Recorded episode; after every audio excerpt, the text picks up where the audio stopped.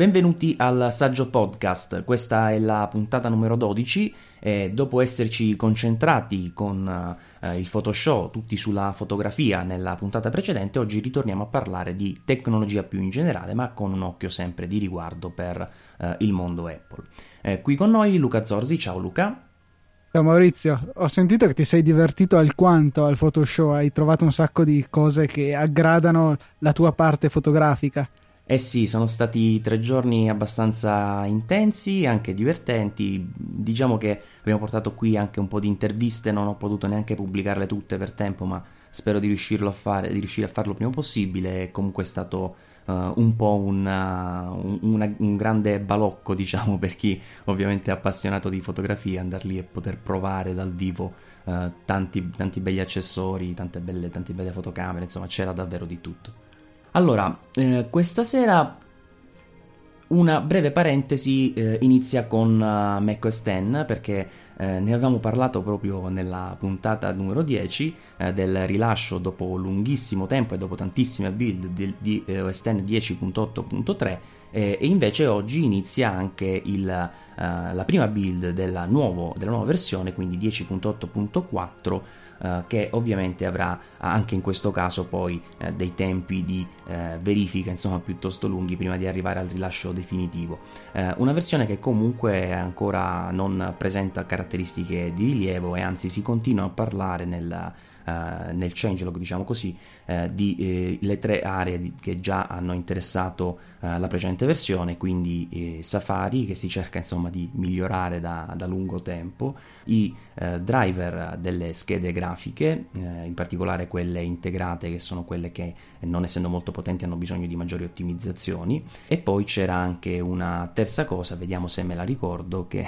riguardava in particolare il wifi. Anche qui ci sono parecchi che lamentano hanno delle prestazioni eh, altalenanti del wifi. Non so tu Luca se hai verificato problemi con 10.8.3 il wifi. No, se non altro sono sempre stato abbastanza fortunato dal punto di vista del wifi che ho visto che ha presentato non pochi problemi per molta gente, ma non solo su Mac, anche su iPhone e iPad. A ogni aggiornamento c'è gente che si lamenta e non mi, si connette più, è lento, non prende. E io per fortuna ecco, sono sempre stato immune eh, da questi problemi. Mi concentro sui problemi seri sulla batteria. Il mio iPhone ha deciso di concentrarsi bene su quel problema lì. E in realtà sono tanti ormai gli iPhone che si, con- si concentrano su quel problema, non ti dico, uh, l'altro giorno sono stato in, uh, in, un'occasione con tanti amici, molti di loro iPhone 5, e tantissimi a, segnalarmi che dopo l'ultimo aggiornamento insomma hanno anche loro problemi con la durata della batteria, insomma da quello che posso vedere io è effettivamente una, un problema abbastanza diffuso in questo momento dopo il recente aggiornamento, speriamo che Ehm, si vada un pochino a cercare quantomeno di limitare la problematica nelle, nelle prossime versioni. Anche Comunque, perché invece mm. con OS X, con il 1083, soprattutto i possessori di MacBook Pro Retina, quindi anche tu, eh, ho visto segnalare molti miglioramenti dal punto di vista della batteria, un, un, incremento che c'è stato a partire da una determinata build delle beta e che poi si è mm, protratto anche poi nella release finale. Sì, eh, probabilmente per me è un po' più difficile da quantificare perché lo uso poco in questo momento in movimento, però devo dire che sicuro un 10% l'ho, l'ho potuto notare più o meno come eh, miglioramento. Poi difficile dire se riguardi l'ottimizzazione de, di, di diciamo, driver uh, grafici oppure se eh, possa avere anche qualcosa a che fare con il discorso di eh, PowerNap, mi sembra si chiami, che una, un nome che non mi è mai entrato in testa di quelle funzioni che eh, riguardano eh, l'utilizzo diciamo, di alcune attività anche quando il computer è in, in stop, diciamo in stand by. Eh, che probabilmente sono anche della, degli elementi che vanno, se non ben calibrati, a, a succhiare più batteria del previsto se siete eh, abituati un po' come si dovrebbe se vogliamo a tenere il computer in stop piuttosto che spegnerlo e riaccenderlo eh, tra le sessioni di lavoro. E comunque proprio la, la, scheda grafica è stata oggetto di un recente articolo sul, sul blog perché eh, abbiamo potuto constatare con l'aiuto di un nostro utente che eh, ne approfitto anche per ringraziare qui eh, che si chiama Francesco se non erro Francesco Lamarca, perfetto, lo ringraziamo perché ci ha potuto segnalare eh, una differenza davvero importante eh, con dei benchmark, si chiama Cinebench in particolare, che è quello di Maxon, ehm, che eh, lui ha potuto eh, fare effettuare di recente dopo l'ultimo aggiornamento, quindi 10.8.3 di eh, Mountain Lion, e lo ha confrontato con lo stesso test effettuato da me però l'anno scorso quando eh, ho, ho provato il MacBook Air 2012 a parità quindi di computer e di hardware eh, e lui ha potuto verificare che eh, c'è stato un salto eh, a livello di prestazioni importantissimo perché su OpenGL io avevo ottenuto 15.83 eh, come fps e lui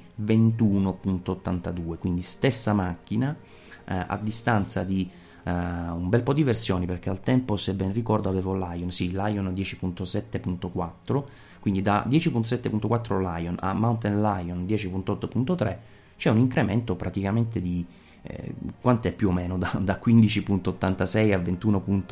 Eh, qualcosa. È quasi una metà in più, insomma, veramente è, è consistente. Pensi proprio allo stesso identico computer, quindi si, si è lavorato tantissimo per ottimizzare eh, le prestazioni di quella scheda grafica. Stiamo parlando in particolare della Intel HD 4000, che è poi quella eh, praticamente più diffusa. Ora tutta la, la line-up di, eh, di portatili eh, Apple ha quella scheda, anche i Mac mini ha quella scheda, eh, giusto i Pro diciamo da 15 pollici sia Retina che no, eh, che no hanno anche eh, poi la scheda grafica dedicata, però tutti quanti ormai dei, dei Mac eh, portatili e il desktop Mac mini utilizzano questa scheda e ora è stata particolarmente ottimizzata. Non so tu eh, se hai notato, visto che mi dicevi prima fuori onda che um, hai un MacBook del 2010, eh,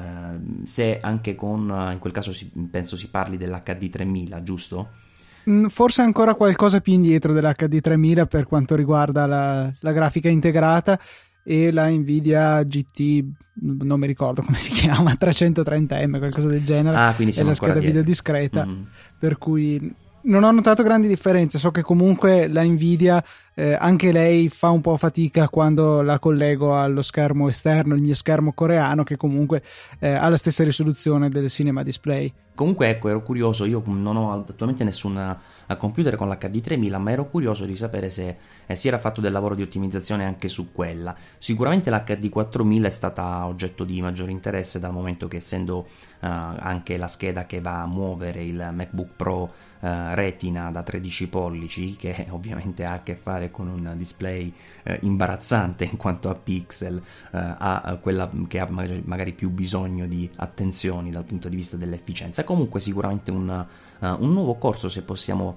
uh, permetterci di dirlo, di uh, OS X con grande attenzione ai driver e devo dire che non lo vedevo da tempo perché sui driver, in particolare grafici, non, Apple diciamo, non si era dimostrata particolarmente attenta negli ultimi anni, invece questa un po' inversione di rotta, devo dire, mi, mi fa sicuramente piacere. Tra l'altro adesso, in, sempre parlando di schede grafiche, Nvidia ha presentato la nuova linea eh, di GPU per il mercato dei portatili, la, la famiglia GT700M,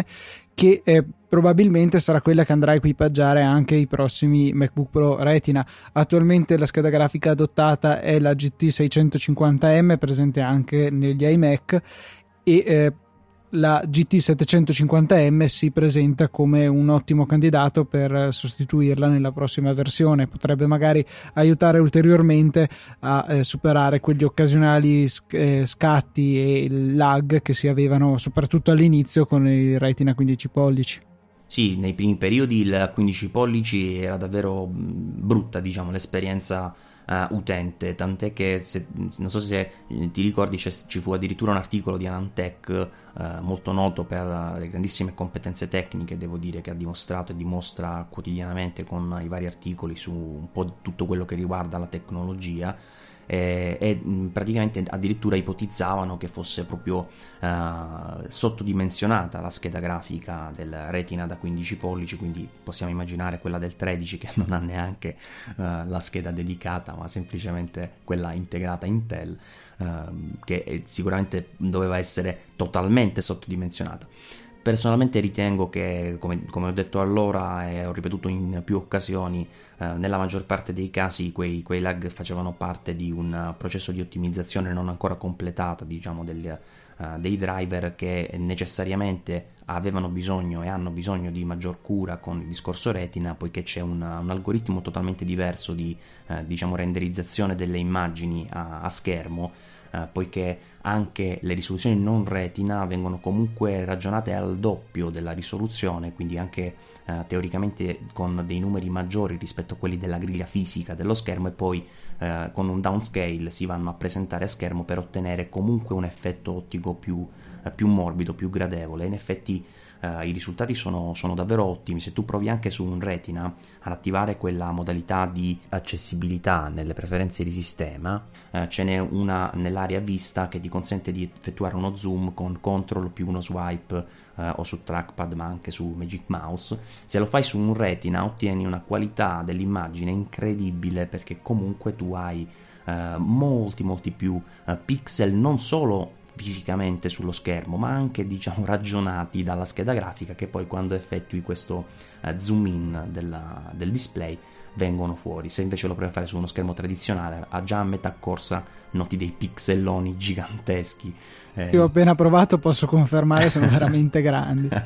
sì, sì, invece con, uh, con, il Retina non succede, anche perché uh, sul, sul Retina seppur tu utilizzi delle, delle, risoluzioni non native per retina, lui comunque ti, eh, ti, utilizza i pezzi, diciamo così, i componenti dell'interfaccia e anche i caratteri renderizzati sulla, sul 2x, diciamo. Quindi comunque noti questa, questa maggiore attenzione, maggiore qualità uh, sul, sull'immagine. Beh, insomma, eh, abbiamo divagato davvero tanto su, su questo discorso eh, di OS X e andiamo invece adesso a parlare di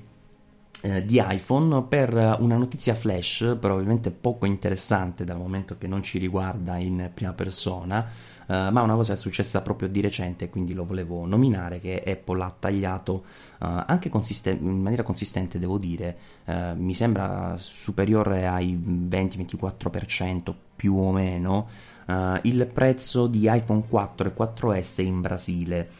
prezzo eh, che era eh, esorbitante devo... veramente. Eh, si sei parlava... rimasto impressionato anche tu. sì, si parlava per l'iPhone 4 da 8 giga, il prezzo precedente era 743 dollari americani, eh, che è stato adesso ridotto a 544, quindi gliene hanno tolti 200, ma rimane comunque un prezzo piuttosto elevato. Eh, soprattutto ecco, considerati i prezzi in cui invece questi telefoni vengono venduti in America. Di certo con 743 dollari ci si prende un iPhone 5, non un 4. A proposito di acquisti, volevo eh, fare una piccola segnalazione. Siccome di questi tempi mi sta capitando frequentemente che mi chiedano eh, di, eh, se è il momento giusto per comprare questo, quell'altro, in modo particolare in relazione ai portatili, quindi mi riferisco ai MacBook che mm, ormai considero diciamo come unico nome, ma per andare a riferirmi sia agli Air che ai Pro e i Pro Retina.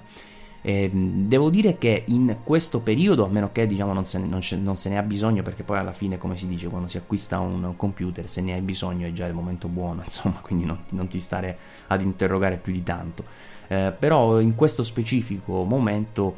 eh, diciamo che la tecnologia, la nuova tecnologia che dovrebbe sostituire eh, Ivy Bridge, quindi Intel Ashwell, eh, qui la pronuncia datemela per buona, anche se non lo è, eh, sarà eh, comunque ormai eh, molto molto vicina alla, al rilascio, quindi è possibile che sicuramente, ve lo do quasi per certo, entro la fine dell'anno dovremmo avere una, dei, dei prodotti nuovi, in particolare gli Air dovrebbero arrivare con questa nuova tecnologia. E, e, siccome cambia l'architettura completamente, magari non ci sarà un grandissimo aumento di prestazioni, però sicuramente è un momento in cui eh, conviene, eh, a meno che non sia una grande necessità e impellenza, di attendere un altro po' e poi acquistare eh, uno di questi nuovi ultrabook con uh, la, nuova, la, nuova, tecnologia. probabilmente questo è il momento opportuno magari per iniziare a comprare qualche usato, qualche offerta, però insomma uh, sul nuovo a livello di portatili forse potrebbe essere una buona idea attendere un altro po'. E un piccolo suggerimento che volevo aggiungere è la Buyer's Guide di MacRumors che con permette di vedere molto rapidamente con un semaforo giallo, verde, rosso eh, quando è il momento di acquistare un prodotto Apple oppure quando è il momento invece di aspettare perché è imminente l'arrivo del modello aggiornato. Basta cercare Buyer's Guide su Google, Mac Buyer's Guide e si trova molto rapidamente questa pagina che è veramente efficace e riassume tra l'altro anche gli ultimi rumor relativi a ciascun prodotto. Magari vi mettiamo anche il link nelle note della puntata perché merita veramente. Bravissimo Luca, ottimo suggerimento e poi effettivamente eh, fanno un calcolo in alcuni casi sballato, nel senso che non è eh, un calcolo relativo magari alla, al sentimento del momento piuttosto che al rumor, anche se quelli, come giustamente dicevi tu, sono elencati proprio di fianco ad ogni prodotto, i rumor più recenti riguardo a quello specifico prodotto ed è utilissimo. Però loro fanno un calcolo, diciamo, proprio su una media eh, in relazione al ciclo di refresh di quel prodotto negli anni passati. Ed è una cosa simpatica anche perché ci dà uh, l'idea di uh, qual è il ciclo medio di vita di un prodotto fino al prossimo aggiornamento, qual è il, magari il modello che è durato di più uh, nel, nel, tempo, perché ce ne sono alcuni magari che sono stati per più tempo sul mercato. Ad esempio, io davanti l'iMac in questo momento ha una media magari di Uh, come ciclo di, di, vita di 250 giorni, però quello del novembre 2012 uh, è durato tantissimo perché è durato 577 giorni, cioè quello che è stato aggiornato, chiedo scusa, a novembre 2012, eh, perché era del maggio 2011, quindi è durato davvero tantissimo prima di eh, farsi poi sostituire dai nuovi iMac ultra sottili. Oggi giornata di rilasci eh, in particolare per Firefox che ha tirato fuori Firefox 20, ormai hanno questi numeri altissimi. Eh, qualche, qualche, novità dietro le quinte, alcune cose molto, molto, banali se vogliamo, come la finestrella che ti dice il download, quanto tempo manca, insomma anche alcune cose che eh, se vogliamo per chi è abituato a utilizzare altri browser eh, ci, sono già, ci sono già da tempo. Eh, Firefox ha un numero di affezionati sicuramente abbastanza elevato che continua nel tempo, però stavo guardando perché mi ha un po' incuriosito la cosa, ha delle eh, statistiche eh, aggiornate anche se eh, sono riferite in maniera specifica solo a, a Wikipedia, eh, che fanno, diciamo, danno dei numeri per quanto riguarda il periodo di febbraio 2013 per i visitatori di tutto il gruppo Wikimedia eh, e praticamente Firefox sta più o meno al 18% quindi sotto il 23% di Internet Explorer è decisamente sotto al 41, ma più 42 perché 41,91% di eh, di Chrome. Chrome proprio ormai già questo trend era abbastanza evidente da tempo, però eh, ormai è praticamente il, il leader indiscusso, indiscusso, dei browser. Tu che, che tipo di, di, feedback eh, hai sul, sul, discorso dell'utilizzo dei browser, eh, Luca? Beh, eh, parto dalla mia scelta personale che è per semplicità uso Safari dappertutto, eh, però vedo in giro molte persone che eh, diciamo erano tra gli early adopters se vogliamo chiamarli così che sono stati tra i primi a lasciare Internet Explorer chiaramente parlo di utenti Windows e si sono trasferiti su Firefox e sono rimasti forse per inerzia forse per nostalgia su questo browser eh, tuttora, ecco. Mentre invece vedo che chi eh, adesso, cioè chi ha, in età più tarda ha cercato un'alternativa al browser di casa Microsoft si è eh, portato su Chrome e eh, difficilmente lo lascia per cambiare browser, anche perché non ha falle o pecche particolarmente evidenti, soprattutto per un utente normale. quindi sì, vedo anch'io abbastanza in declino eh, la fascia di utenza che si affida a Firefox, anche perché non, non offre poi tutto sommato dei vantaggi eh, tangibili per la maggior parte degli utenti, sicuramente ha molte più estensioni, ma eh, l'utente medio difficilmente andrà a sfruttarle. Safari che ha un, uh, un 3% più o meno a livello di... Eh, sempre ti riferisco accessi di, del gruppo Wikimedia, quindi non è necessariamente una statistica da prendere come effettiva al 100%, però diciamo che più o meno tutti uh, in maniera trasversale per età, classe di non so, classe di appartenenza, diciamo così, ceto sociale, va, usiamo questo termine un po' arcaico, ma più o meno tutti accedono a Wikipedia, quindi diciamo che può essere un po' considerata come eh, una statistica trasversale. E, opera che rimane abbastanza basso, io attualmente utilizzo tre browser sul, sul computer. Cioè, utilizzo Firefox, Chrome, primo come browser predefinito, eh, e Safari. In realtà anch'io ho Safari come browser predefinito, ora che ci penso, non Chrome da qualche tempo, perché eh, mi viene comodo quando magari apro un link, eccetera, andare direttamente su, su, Safari, anche per alcune delle funzionalità come quelle dei pannelli cloud, se funzionassero, perché sono lentissimi ad aggiornarsi, quei pannelli cloud che dovresti, diciamo, poter vedere in tempo reale quello che hai aperto su tutte le, le tue postazioni, che, che siano iOS o Mac, con il tuo account di iCloud ed è, per quanto mi riguarda lentissimo ad aggiornarsi. Tu hai visto una cosa del genere, Luca? Sì, sì. Ah, beh, in realtà la maggior parte delle volte si aggiorna in tempi ragionevoli, cioè diciamo entro 30 secondi dalla visualizzazione della pagina. Altre volte non ne vuole sapere, infatti ho predisposto sul mio iPhone un bookmarklet che mi apre la pagina compre- eh, correntemente aperta in Safari, in Chrome per iOS eh, e mi affido a Google per la sincronizzazione rapida della pagina aperta per poi aprirlo dal Mac. Questo è il mio metodo, insomma, per passarmi rapidamente gli indirizzi quando iCloud fa cilecca. Sì, io sono ormai, diciamo, schiavo di, di Chrome da, da, tantissimo tempo. Non, onestamente lo trovo superiore a Safari per, per, tantissime cose. Te ne dico una veramente banale, però che mi capita spesso di, eh, quando provo a farlo con Safari, a notare questo muro. Se tu apri eh, una pagina di, di, bianca di Safari e vai a utilizzare il campo unico di ricerca che ormai finalmente abbiamo da un po' di tempo su, anche su Safari, eh, vai a scrivere una parola che dovrebbe quindi andare a essere effettuata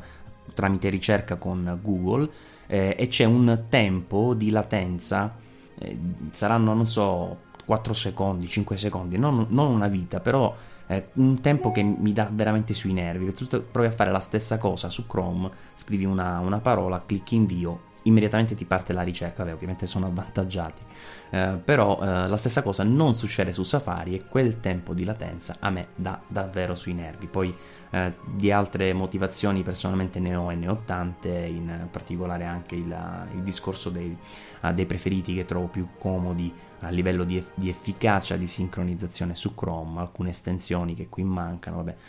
tante piccole cose, diciamo, e soprattutto una sincronizzazione che funziona in tempo reale, davvero. Infatti, vedi che tu ti sei fatto quel bookmark per aggirare il, il problema su Chrome. Effettivamente, uh, questi tipi di, di, problematiche non ci sono, è davvero istantaneo nell'andare a sincronizzare anche i pannelli aperti sulle varie postazioni. Quello su cui eccelle secondo me Safari è il supporto multitouch dei trackpad, in particolare sullo zoom che trovo veramente comodo con un pinch, è molto fluida, è proprio come utilizzare eh, Safari su iOS, quindi è una funzione che io uso parecchio e è una di quelle che mi mantiene attaccato a Safari, ecco. Sì, mm, diciamo che personalmente non la uso molto come, come funzione questa di, di, cui parli tu, eh, che va eh, molto meglio rispetto a quello che fa Chrome, non c'è dubbio, anche perché per esempio il doppio tap eh, per lo zoom, come eh, dicevi in questo momento, che eh, è presente su Safari, che nasce un po' da Safari iOS, non esiste proprio su Chrome. Però ti faccio un altro esempio di una cosa un po' strana di, di Safari, se tu vai a fare uno zoom eh, riguarda solo quella pagina. Invece su Chrome, uh, che poi può essere anche considerato come un aspetto negativo, ma comunque diverso, cosa succede? Che quando fai uno zoom funziona su tutte le tab aperte. Personalmente lo trovo più, più ragionevole perché nei pochi casi in cui utilizzo uno zoom Uh, di solito è perché magari ho la risoluzione del display o questo o quell'altro, insomma lo necessita e li trovo già tutti quanti i tab uh, allineati alla, al nuovo zoom. Per quanto riguarda Google, visto che ne stiamo parlando, uh, nella mm, puntata diciamo 10 par- abbiamo parlato del discorso chi non ne ha parlato per la verità della, della chiusura imminente di, eh, di Google Reader.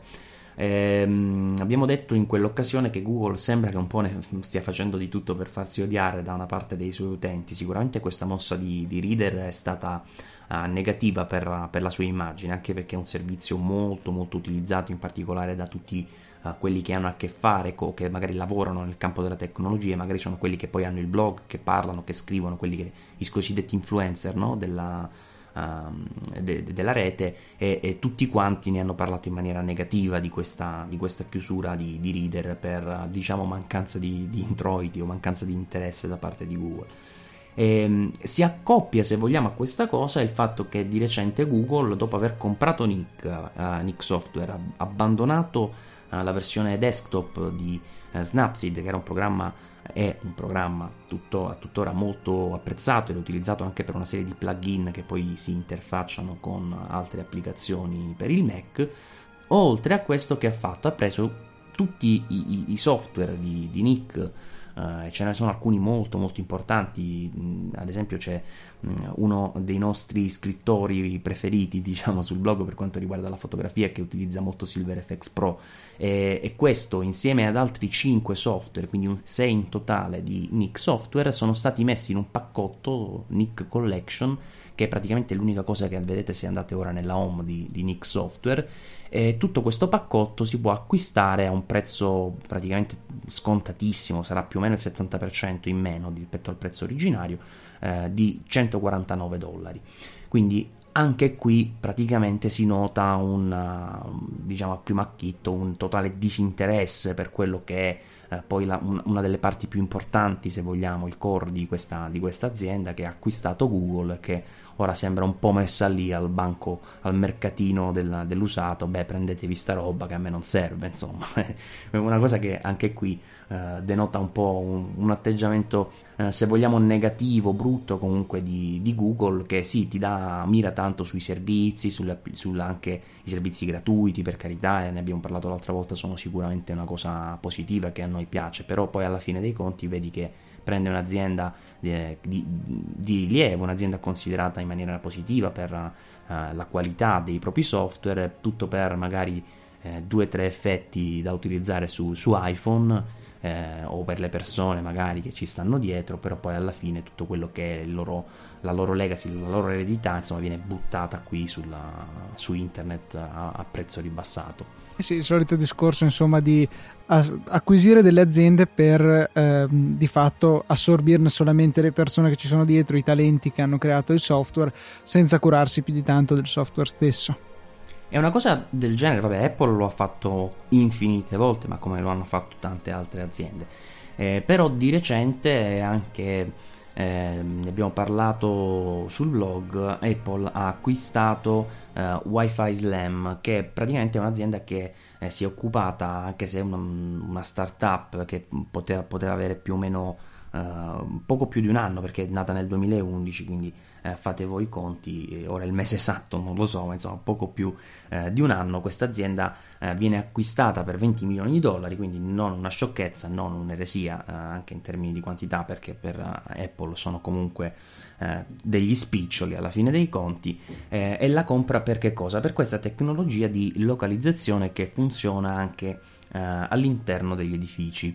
Uh, una cosa che praticamente da quel che mi risulta, dico così perché non ho avuto modo di testarla in prima persona, in realtà Google ha già con diciamo, la navigazione indoor, uh, in particolare in America direi, non qui in Italia. Non so se eh, Luca a Milano, comunque Nord Italia, ti è capitato di poter testare questa diciamo, possibilità di navigazione indoor da parte di Google. No, in realtà no, ne ho sentito parlare ma non ho mai avuto modo di provarla. E questo acquisto per, uh, ovviamente è riferito per quanto riguarda Apple uh, indubbiamente a mappe, quindi al suo servizio di, di navigazione, di localizzazione, eccetera,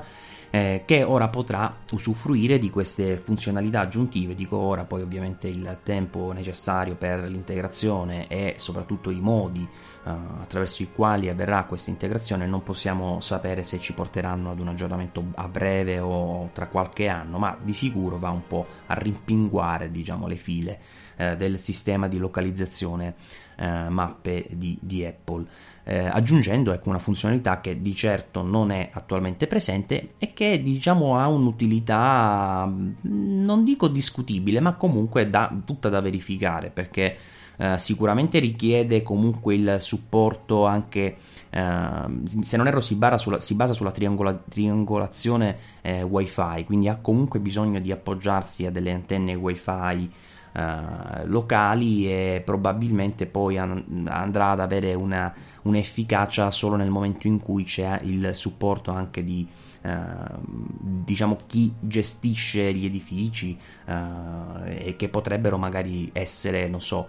i centri commerciali piuttosto che una metropolitana, piuttosto che un aeroporto, insomma eh, più o meno potrebbe essere questa l'utilità per la localizzazione all'interno di una struttura per cercare nel centro commerciale il negozio e nella, so, nell'aeroporto il gate, piuttosto che vabbè, anche lì ci sono i negozi, però eh, più o meno questa dovrebbe essere eh, l'intento della localizzazione indoors spero e credo che non sia riferita ecco, alla localizzazione magari della, della persona all'interno della, dell'azienda, dico vediamo dov'è il mio utente, il mio, uh, il mio, impiegato, mi collego e vedo esattamente, lo localizzo anche all'interno dell'edificio, vediamo se, se è seduto alla sua scrivania, se sta lavorando, se è in giro a sì, Potrebbe avere dei risvolti decisamente inquietanti. eh sì, sulla privacy decisamente sì.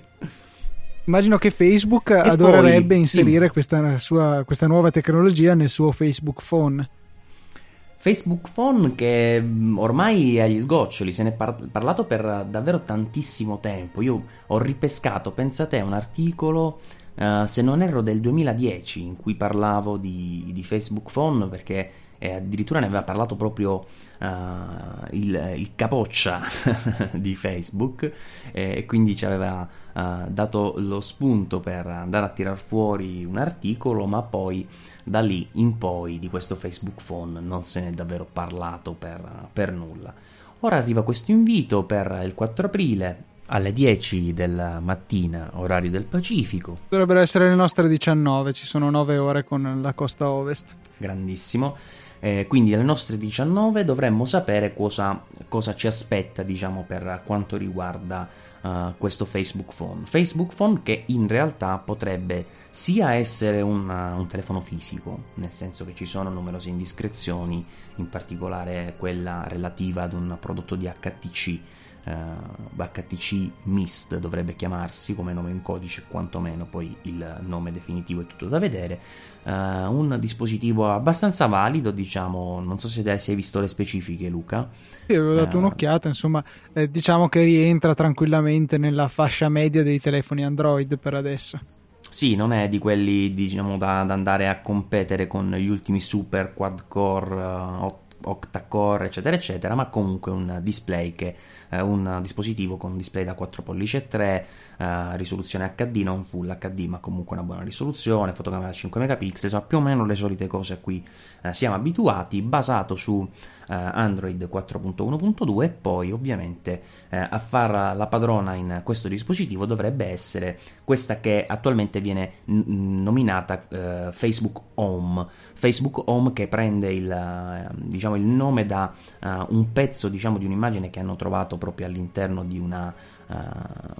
di un firmware relativo a questo fantomatico HTC e che potrebbe andare ad essere eh, considerata come eh, di, diciamo un'evoluzione eh, dell'applicazione attuale di Facebook sempre per Android che potrebbe quindi eh, andare ad apportare nuove funzionalità di integrazione con Facebook e il telefono ed essere disponibile non solo per questo HTC Mist ma anche per tutti gli altri dispositivi e senza andare ad integrarsi proprio uh, in maniera uh, più che integrarsi, senza andarsi a sostituire al launcher di, de- di default. Questo per ovviamente non andare uh, ad inficiare l'esperienza d'uso che possono offrire i- le varie sense di HTC piuttosto che insomma la launcher di, di Samsung o, eccetera eccetera. Quindi sarà comunque da quello che si, si pensa un'applicazione agli steroidi con maggiore integrazione con il sistema operativo, eh, ma tutta eh, indirizzata a Facebook. Sono curioso di vedere come Facebook per... poi andrà a utilizzare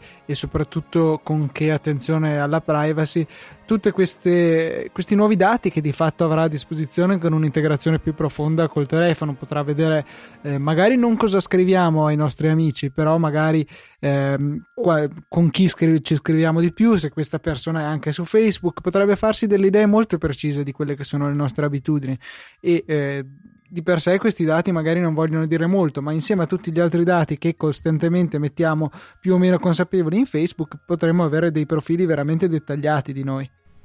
Anche perché su, su Android le possibilità de, di un'applicazione di, di, di, leggere, di diciamo, andare a, a, ad informarsi sui nostri usi e costumi, ma su tutto il sistema operativo sono molte di più, perché una volta che tu dai la conferma a quelle indicazioni che sono scritte nel, nel Play Store prima di eseguire l'installazione, eh, lì non è come su iOS che le applicazioni alla fine hanno quel margine di, di movimento, teoricamente lì eh, puoi dire di, all'applicazione di fare molto di più di quello che fa su, su iOS. Sì, eh, su iOS l'unico modo per andare que- oltre a quelli che sono i limiti imposti è il jailbreak, che quindi taglia fuori in realtà una grandissima parte delle, delle persone e dei dispositivi. Eh, di fatto su iOS più che andare a leggere i contatti, la localizzazione e poco altro, veramente calendari, ecco, promemoria, non si può veramente andare oltre. Chiamate e messaggi rimangono off limits. Invece con Android tutto questo è possibile. Chiaro, l'utente deve accettare, ma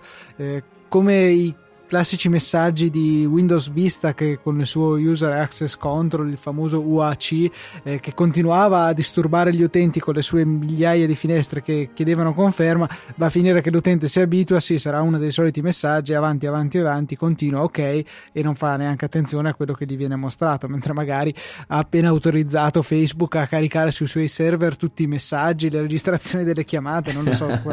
veramente si potrebbe arrivare al ridicolo. Accetti che Facebook prenda il pieno possesso della tua vita? Sì, che te frega, esatto. magari sta Ma... lì un asterisco. Eh.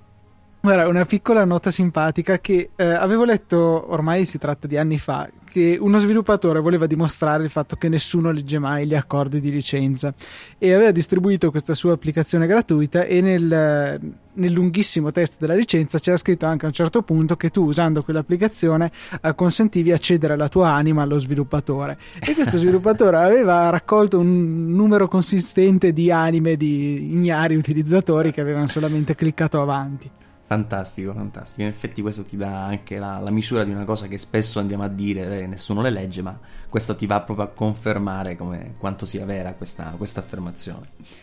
E insieme a Facebook, un altro che potrebbe a breve lanciarsi nel, nel mondo del, dei telefoni potrebbe essere il Amazon con, con il Kindle, perché ci sono anche qui numerose indiscrezioni, ma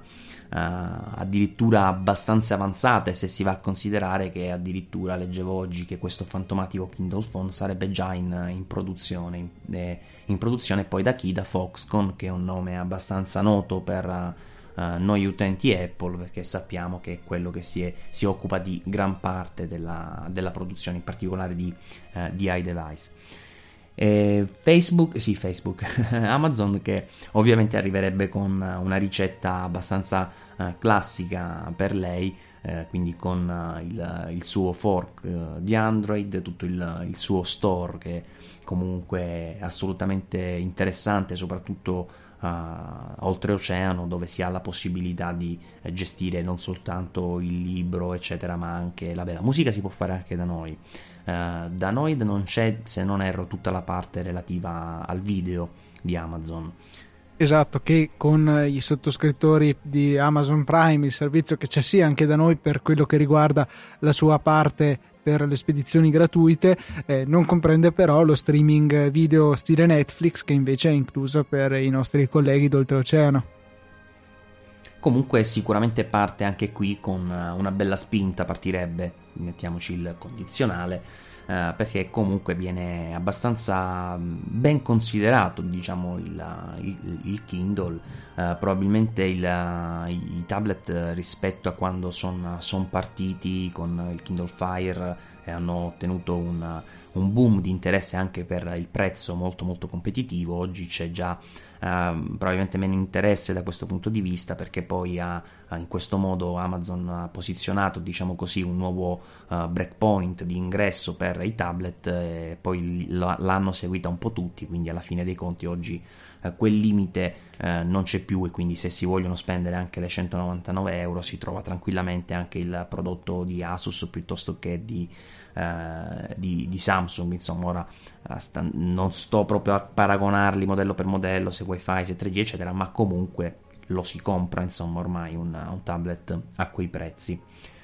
Ehm, e, e uh, invece uno che si è lanciato, un'azienda che si è lanciata uh, o meglio rilanciata potremmo dire eh, da breve, da, da brevissimo anzi uh, nel mercato del, degli smartphone è BlackBerry che dopo aver cambiato nome quindi da, da RIM ormai si chiama BlackBerry eh, come il nome del sistema operativo che è arrivato quindi alla versione 10 con l'ultimo smartphone presentato, lo Z10 eh, e sta tentando, come abbiamo detto più volte, un po' il tutto per tutto con uh, un periodo alle spalle molto negativo. Oggi si parla per la prima volta di utili, anche se utili veramente risicatissimi rispetto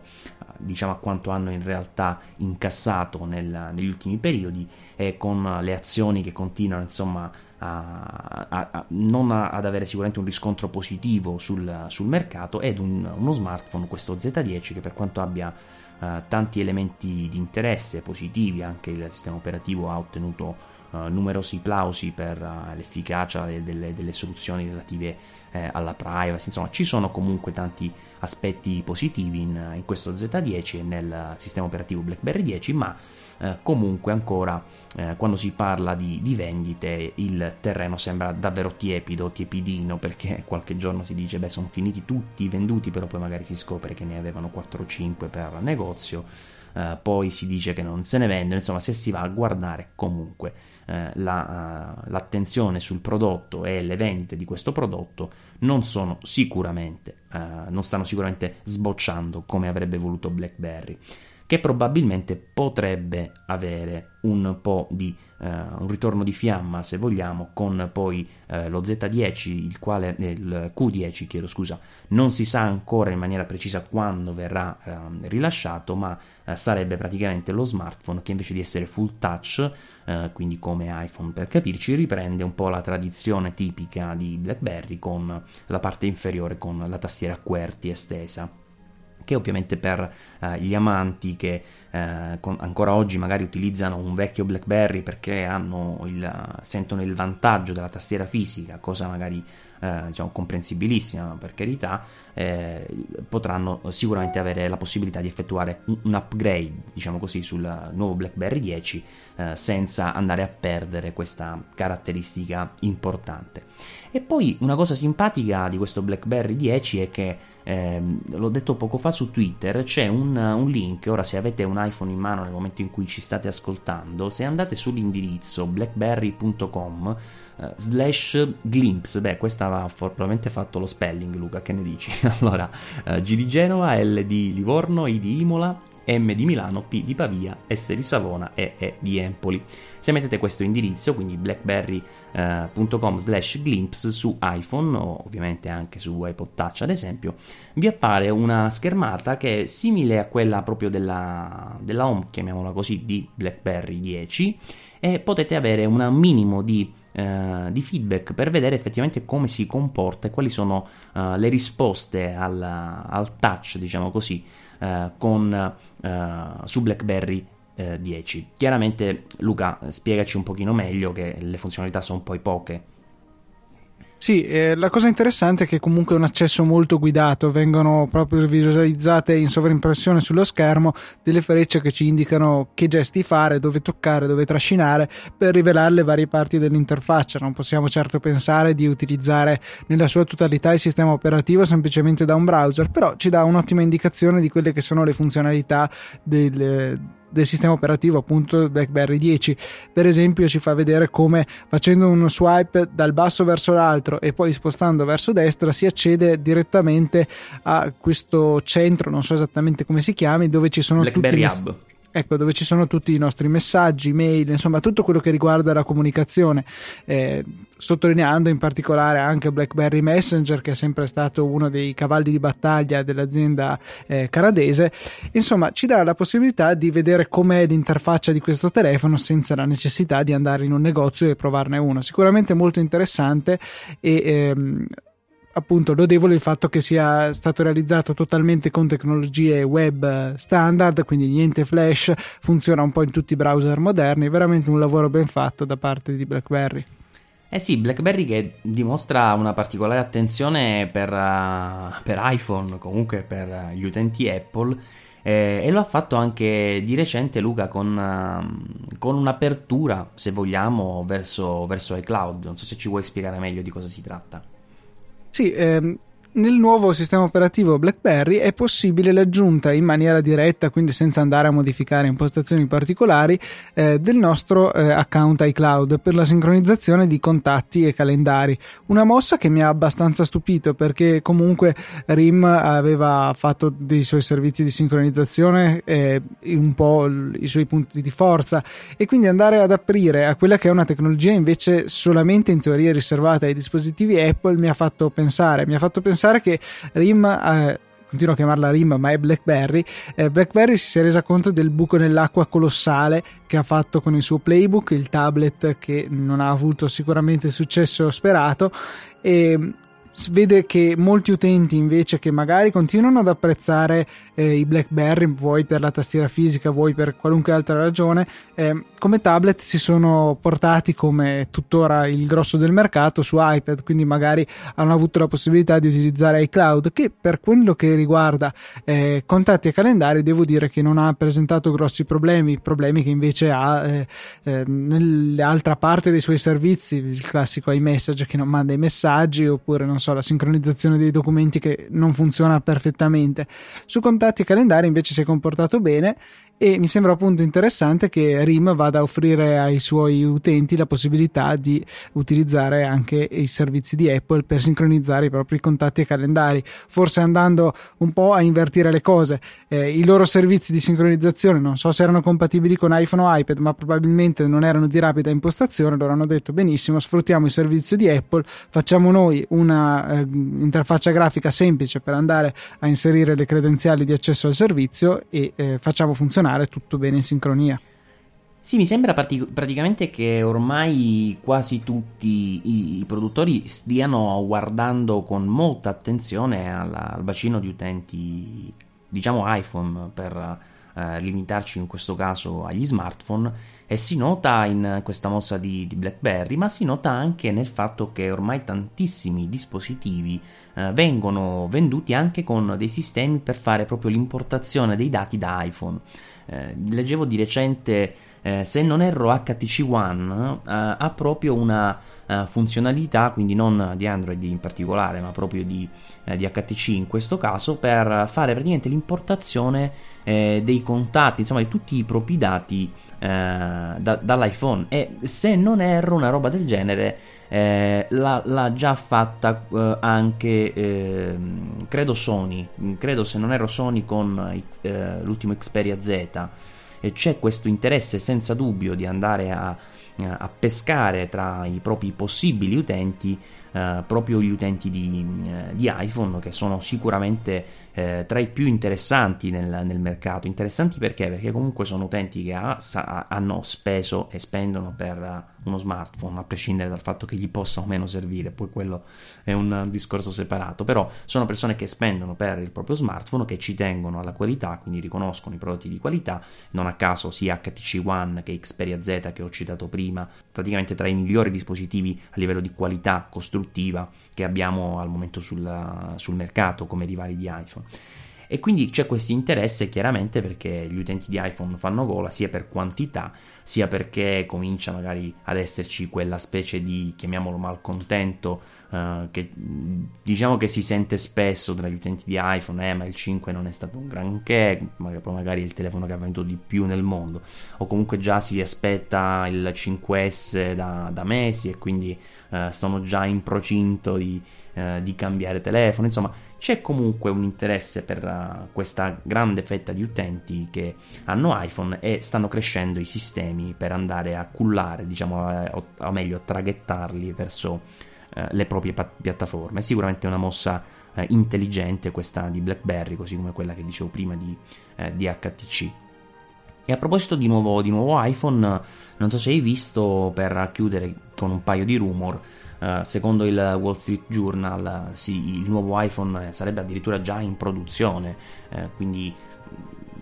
diciamo potrebbe arrivare nel, nel, periodo, non so, giugno, comunque sicuramente prima della fine dell'anno. Eh, e, e, oltretutto questo nuovo iPhone, questi nuovi iPhone, visto che c'è questa teoria ormai da tempo dell'iPhone affiancato a quello low cost,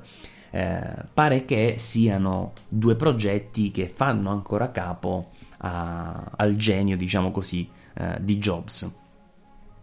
Sì, la cosa non mi stupirebbe più di tanto perché comunque eh, un iPhone non è un oggetto che si realizza dall'oggi al domani e nemmeno nell'arco di un paio di mesi. Sicuramente c'è stato molto sviluppo, se non altro nel cercare di capire in, innanzi nel tempo qual era la direzione che avrebbe dovuto prendere il prodotto eh, per cui magari mentre Apple era ancora impegnatissima a dire che lo schermo da 3 pollici e mezzo era più che sufficiente, bellissimo, retina, non avevi bisogno di niente di più, sotto sotto in realtà stavano già progettando eh, l'iPhone 5 da 4 pollici, quindi non mi stupisce ecco, che Steve Jobs sia andato a metterci lo zampino, sicuramente eh, non, non sarà stato lui a dire il prodotto sarà così, però magari avrà fornito delle indicazioni importanti per lo sviluppo dei prodotti.